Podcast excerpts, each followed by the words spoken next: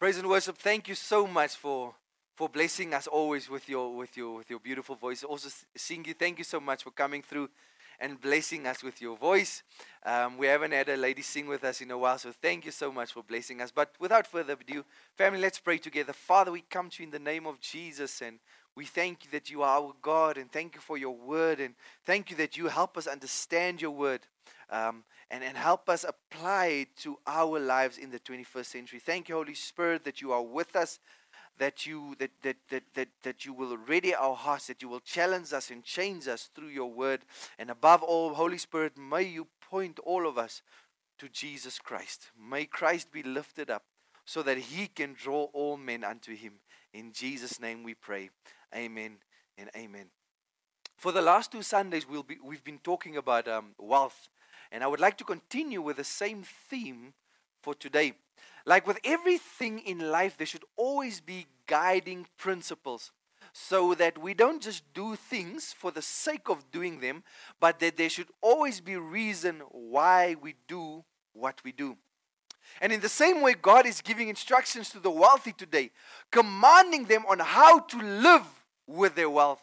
Now, before you think, well, you are not really wealthy, so this sermon is not for you. I want to say, hold on, wait a minute, and let's look at what the Bible says, and then you can decide what God is saying to you today. Without further ado, if you have your Bibles with me, swipe, click, and turn with me to the book of 1 Timothy, chapter 6, verses 17 to 19, and let's read it together. Teach those who are rich in this world not to be proud and not to trust in their money, which is so unreliable. Their trust should be in God, who richly gives us all we need for our enjoyment. Tell them to use their money to do good. They should be rich in good works and generous to those in need, always being ready to share with others. By doing this, they will be storing up the, their treasure as a good foundation for the future so that they may experience true life. In this letter, Paul told Timothy how to combat false teachers, how to order the, the, the, the church, the worship in the church, and how to choose church leaders, and how to prudently deal with different classes, social, economic classes within the church. And in this specific part, Paul was advising Timothy on what to teach those whom are rich or whom are considered rich in this world. And that is what we are going to focus on today. Now, the first instruction Paul uh, tells Timothy is that he says, Teach those who are rich in this world. Teach those who are rich in this world. Paul is instructing Timothy to teach them who are rich in this world because it is important that the rich is also taught. That he needs to focus on them, how to conduct themselves, where to bring their focus. We cannot just leave them and feel, well, the rich have managed to accumulate so much uh, wealth, so they, they are a step ahead of the rest, so we don't need to be taught, so they don't need to be taught no matter how much they have.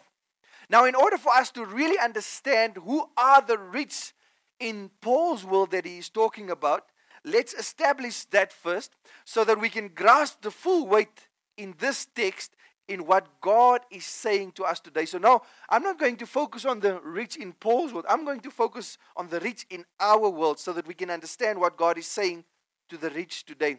Now, studies have shown that to qualify being part of the top 10% of the richest people on the globe, on the earth, um, you have to need, you, you, you, you have to have the following things to qualify for the top 10 richest people, reach the top 10% of the richest people in the world. You need to live in a house, meaning you need to be able to have shelter over your head.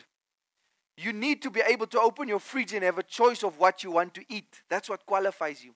You must be able to open your closet and choose what you want to wear for that day. And when you open your tap, there's clean running water. Whether it's hot water or cold water, you can bath in. You have a bath in your house, you have a shower in your house. That's part of the top 10% of the richest people in the world. The, the top 10% of the richest people in the world also owns a car.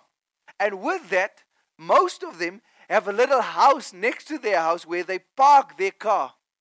We, in South Africa, we call it a garage where you park your car. You'll be able to save money for retirement and always complain that you never save enough money for retirement. You've got spare rooms in your house and more than one bathroom, and you can afford to send your kids to private school, and the list goes on and on, or even normal school. But that's when you are part of the top 10% of the richest people in the globe. And here is what Paul is commanding Timothy to teach those people. Teach them not to be proud and not to trust in their money, which is so unreliable. Some, some translation says, or in the uncertainty, teach them not to trust in the uncertainty of riches. Pride is a constant danger with riches. It is very easy to believe that we are more or I am more valuable because I have more than the person next to me or than the person on the street. Not only does this mean we must not think we are better than others because we have more than them, but the opposite of pride is humility. Pride says, My money can sort this out. Pride says, I am better than this person. I, I, I, I am more advanced than this person on the street because I have more than that person on the street. Humility says, Lord, I trust you, for it is only by grace that I am blessed with so many things. And this is what Paul is telling Timothy to teach the rich in his church that they should rather trust in Jesus than in their money. Their faith and their identity should rather come from Jesus than from what they own and how much they own. Let me make an example. Behind me here, you will see on the screen there will fly a 200 Rand note. It's the highest note, currency note we have in South Africa. And the value of this note was given to it by people. In other words, people decided what the value of this note is. These people have the ability to increase its value or to decrease this value of this 200 Rand note. A lot of factors determine the value of this note, but the bottom line is people influence those factors, and in turn, that determines the value to this piece of paper on the back screen, on the, behind me. This piece of paper is so important to us that we base our whole existence on acquiring more and more of this human made piece of paper. People killed, have killed for this and are still doing that. I mean, we see all over South Africa the evidence of that. Marriages have been be- destroyed because of this piece of paper, because of the value we have placed on this. Nations have been toppled into war because of the value people place on this people, piece of paper.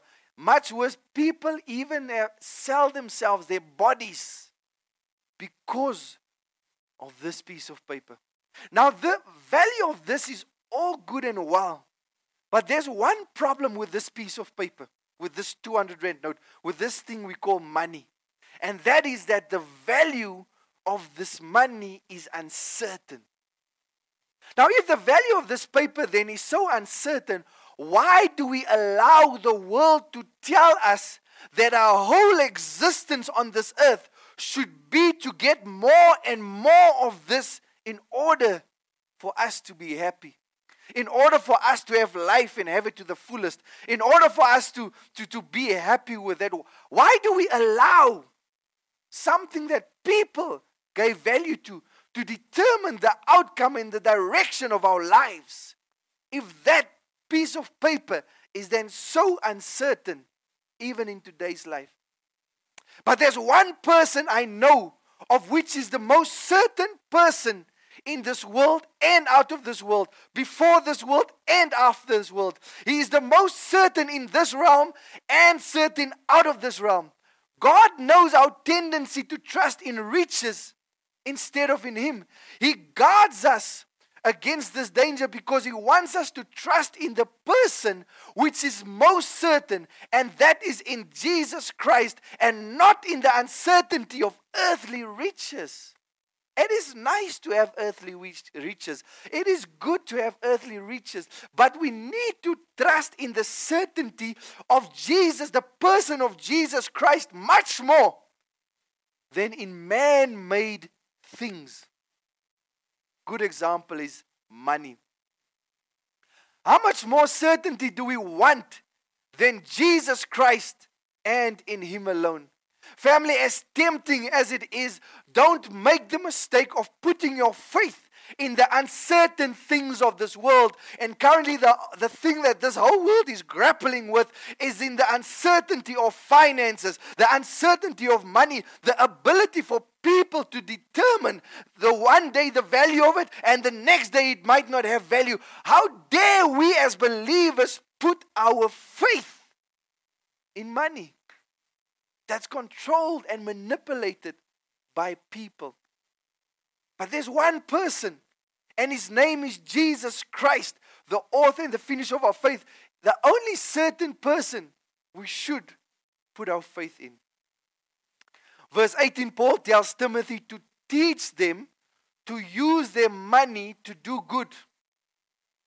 Instead of trusting in their money, teach them to do their money, the rich, to do their money, to, to use their money to do, good, to do good. That they should be rich in good works and generous to those in need, always being ready to share with others. Family, being a giver and doing good with our resources is what guards our heart from materialism and trusting in the uncertainty of riches. Many think the main reason for giving into unto the Lord is because the church needs the money. That isn't true. The most important reason to give is because you need to be a giver. It is God's way of guarding you against greed and trust and in uncertain riches of this world. That's why he says it's better to give than to receive. Because to give is more for the benefit of the giver than it is for the one who receives. God will provide for his work even if you do not give. But what will happen to you if you do not give? What will happen to your heart if you do not give? If you do not give your of your material things to the Lord's work, how will you be storing up for yourselves a good foundation for the time to come? How will you lay hold of eternal life? Will there not be some, perhaps many, who do not enter heaven because their heart was really far more comfortable here on earth with its material rewards? When you give, it says that you are not for material wealth. It says that you are trusting on the Lord. It says that your, your wealth and your foundation is in the Lord, but your provision comes from God, and that your treasures are not on this earth, but are in heaven where you will spend eternity. That's what we say when we give. That's what we say when we look to the, when we when we look after the poor. That's what we say when we look after one another. Paul continues to instruct Timothy. He says, By doing this, they will be storing up treasures as a good foundation for the future so that they may experience true life. Paul's idea to Timothy was this he says, he was telling Timothy, leave the pursuit of money aside and be content with your work as a minister of the gospel. Your hand is not big enough to, to lay a hold of two things. Therefore, since you can only have one, see that it is the vital thing. Lay hold on eternal life. Family, you cannot buy eternal life. You cannot, you cannot work to get eternal life. Rather invest in having eternal life than invest your you structure your whole life around becoming rich. Where your wealth becomes an idol to you. You cannot serve God and mammon. Jesus refers here to the love of money. We cannot serve two masters. We will either hate the one and love the other. We can only serve one Lord.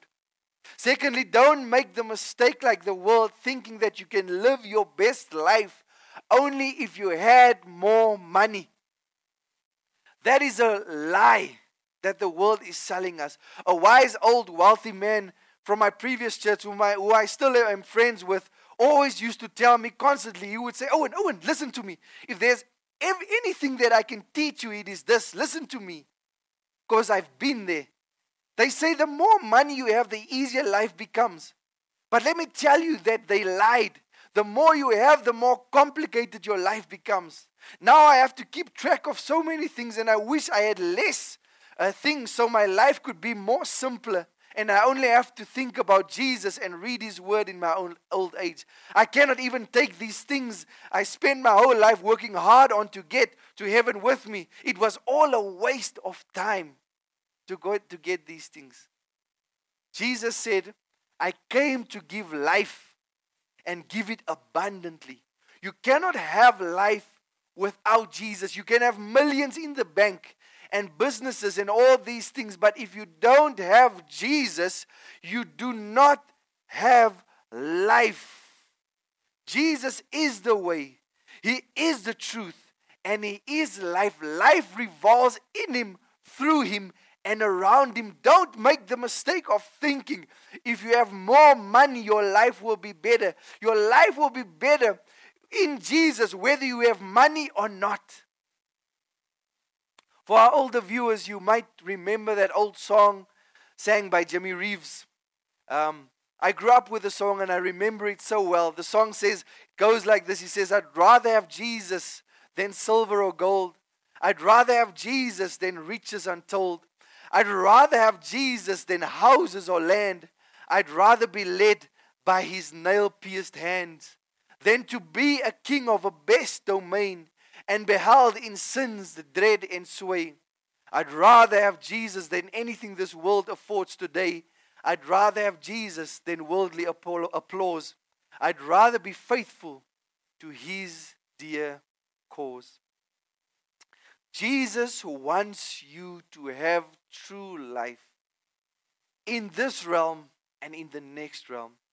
That's why when we live, we live for eternity. What we do on this earth will echo in eternity with Jesus.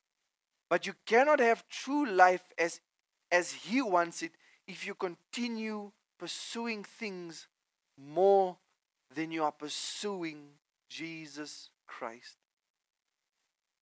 Paul ends this part of this letter to Timothy by saying the following By doing this, in other words, by obeying these commands, they will be storing up their treasures as a good foundation for the future so that they may experience true life. And by future, Paul meant that we will be with Jesus when he returns. Family, let me pray for you. Lord Jesus, we repent as a church, as a people, as your body. We ask for our forgiveness where we've been in a place where we've pursued more the wealth of this world and we've structured our lives more around the wealth, acquiring the wealth of this world than structuring our, our lives around the things that have eternal value. Father, we ask for our forgiveness that we that we've been living our life as if we are going to stay on this earth forever. Instead of living our life preparing for our life for eternity with you.